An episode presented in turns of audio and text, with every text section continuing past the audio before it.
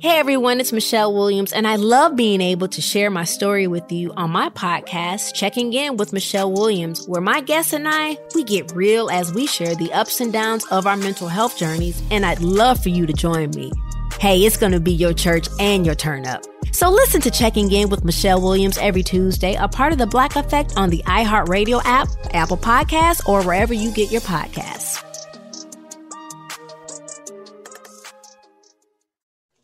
Hello, everyone, and welcome to the Daily Roto Going for the Green Daily Fantasy Golf Podcast. My name is Davis Mattek. I'm joined by Colin Drew. We are here back after a layoff. Uh, I don't even know how, I guess not that long. What the last event we did was in November. Does that sound right? Yeah, the Masters. I think we, I think we dropped the pod for that. But uh, yeah, it's been, it's been a little while, a little, little break. Been grinding NFL, but it is good to be back. Not the you know, it's it feels like the start of the season, but it's not a full field event. A little bit bigger field this year, but uh, get back into the swing of things, get our feet wet with a little bit of Bryson, and and get the season started right. Yeah, I mean, you know, it's always nice to come back to this event, uh, Birdie Fest. You know, just mega low scores, win it. We get some great golf on the TV. You kind of get a sense of, uh, you know, did anyone get fat over the off season? Like, you know, do we have is anyone is anyone trailing Bryson? Uh, we're going to see Rahm playing with new clubs, and then of course, you know, an opportunity to tilt. Obviously, you know, if you're if you're doing 150 and then you don't play Martin Trainer who T threes or whatever, you know, there's always there's always some cheap guy who does end up, you know, doing fairly well. So give us the uh, the course breakdown, Colin, for yeah. the Tournament of Champions. Yeah, definitely. And if you guys want to read more, the pro tip this week, you know, the article I write up weekly, it is free over in Daily Roto on the homepage, so you can click that, check that out for free. Obviously, if you guys want to access projections in the optimizer, uh, there's a promo code inside there as well. But we'll we'll go through some stuff on this podcast as well. And you know, it's the tournament of champions. Usually it's the winners every year. This year, a little different because of the shortened schedule. Last year, in addition to the winners, they've got everybody in the field who made it to the tour championship. So we've actually got the strongest event that we've ever had here at Kapalua. It is the plantation course at Kapalua, a resort course. I mean, these guys just tear it apart. Um, if you look at the course fit for this on the data golf work, it just under indexes and driving accuracy extremely. So guys are just able to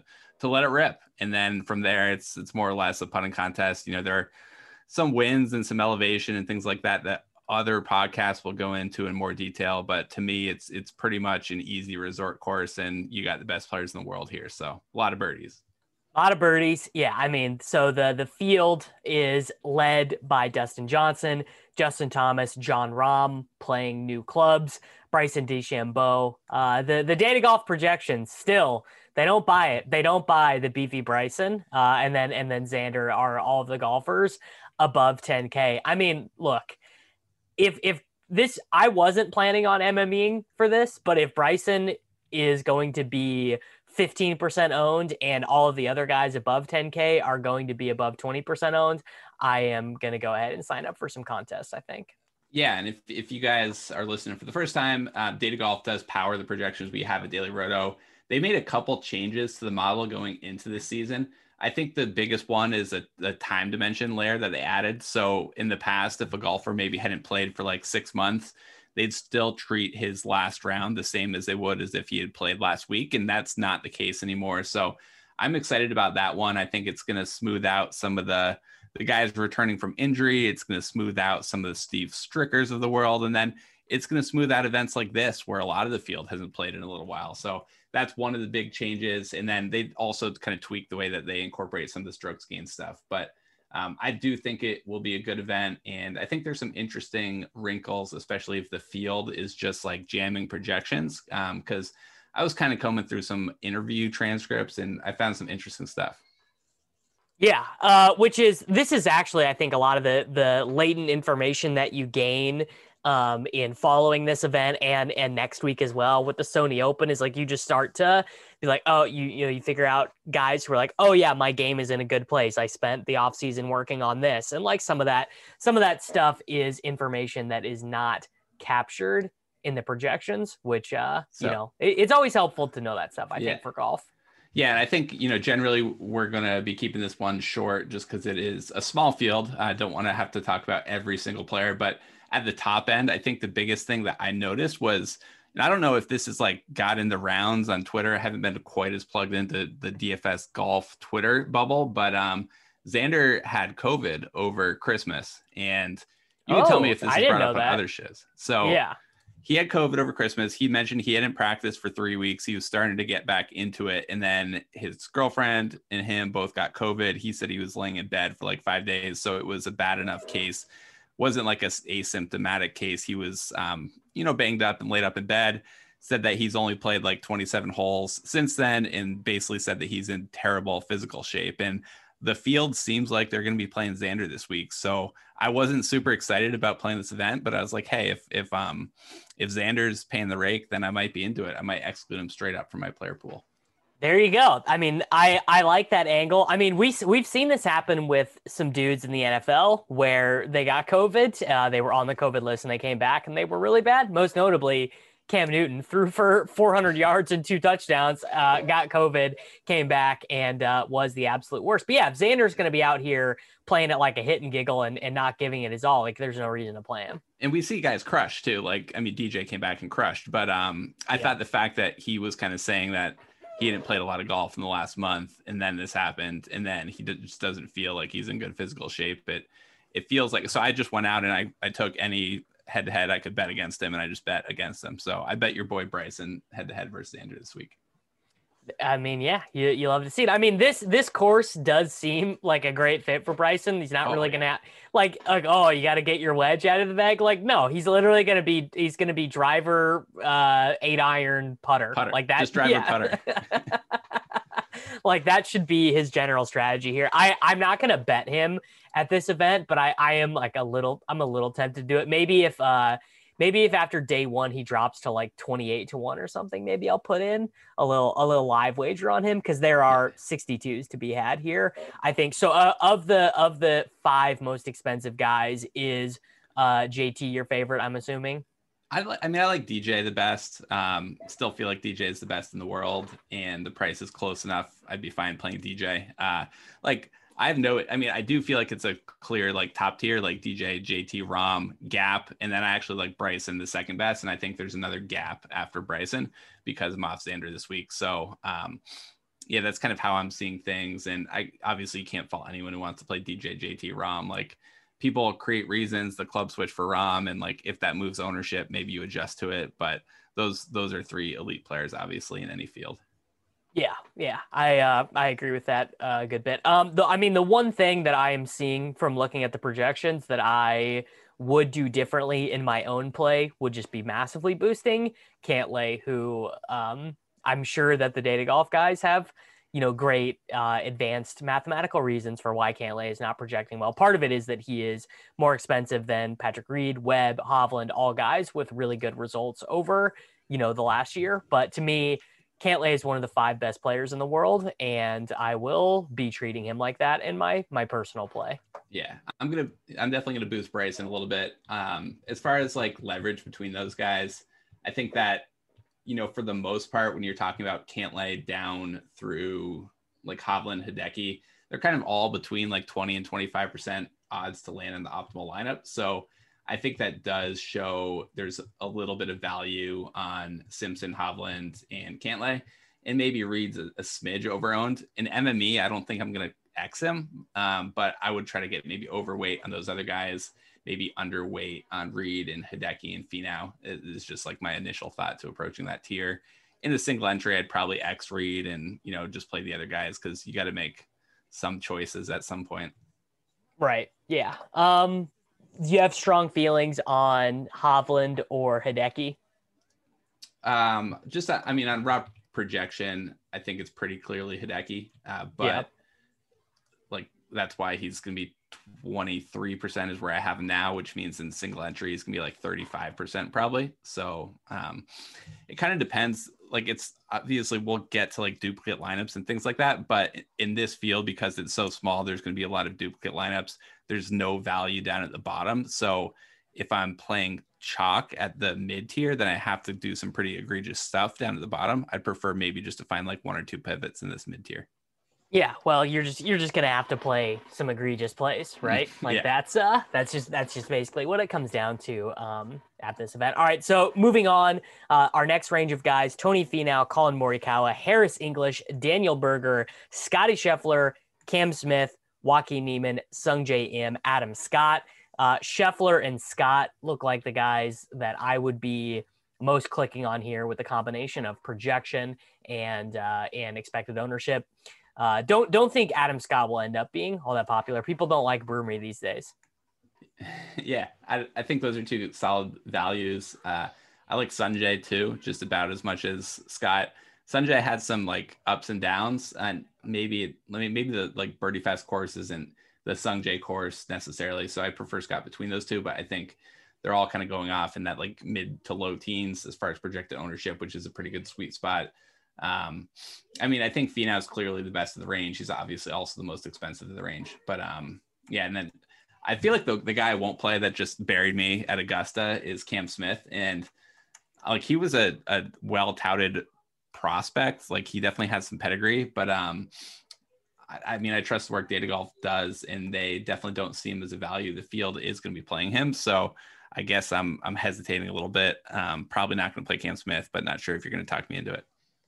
Uh, no, I'm not gonna. I'm not gonna talk you into Cam Smith. What do I? What do I care? Cam Smith, not a not a Mattek Brands guy. You play the Um, alpha, the alpha Cam Cam Champ is the Mattek play.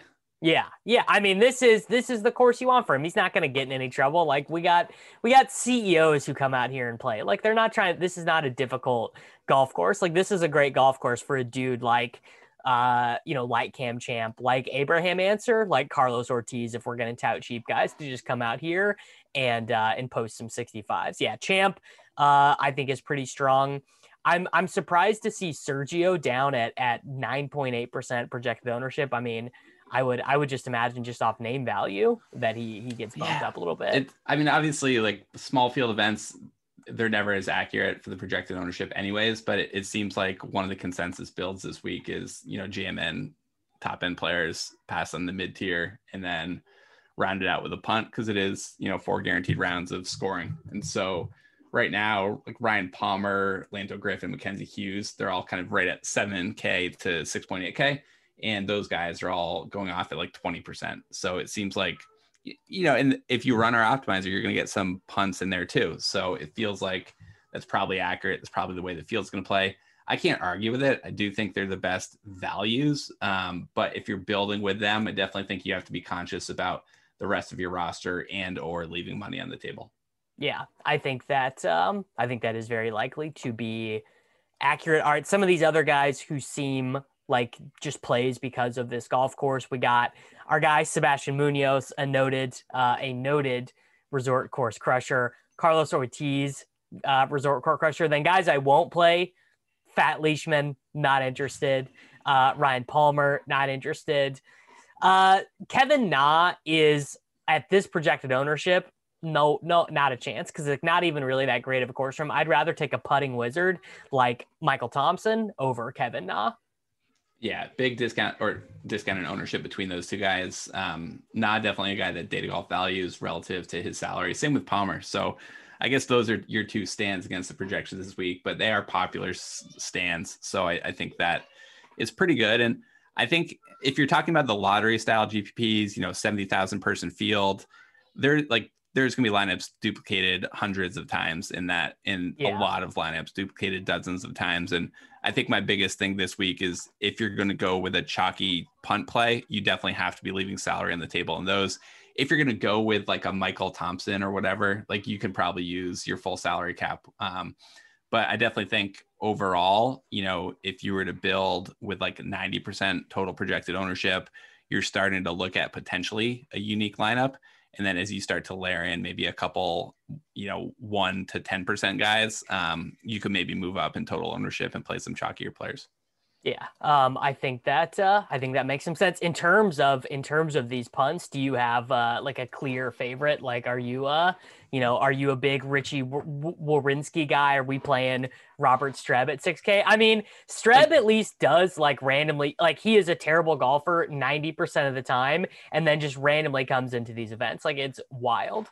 Yeah, I mean, I think the big thing is like these optimal lineup odds that I have show like none of these guys really have more than like a five to ten percent chance of cracking a winning lineup, and a bunch are getting like twenty percent owned. So, like, but those are those are objectively the best plays. So you either have to be careful about differentiating or just play them under the field, and that means you end up like playing Robert Streb a little bit over his projected ownership. You end up playing Stewart Cink a little bit over his. Um, those aren't guys that be excited about clicking into a single entry. Single entry, you're not worrying about duplicates as much, but I do think they're they're gross, but they're probably like Hudson Swafford. They're probably under owned relative to the optimal lineup odds on a course that is set up so easy.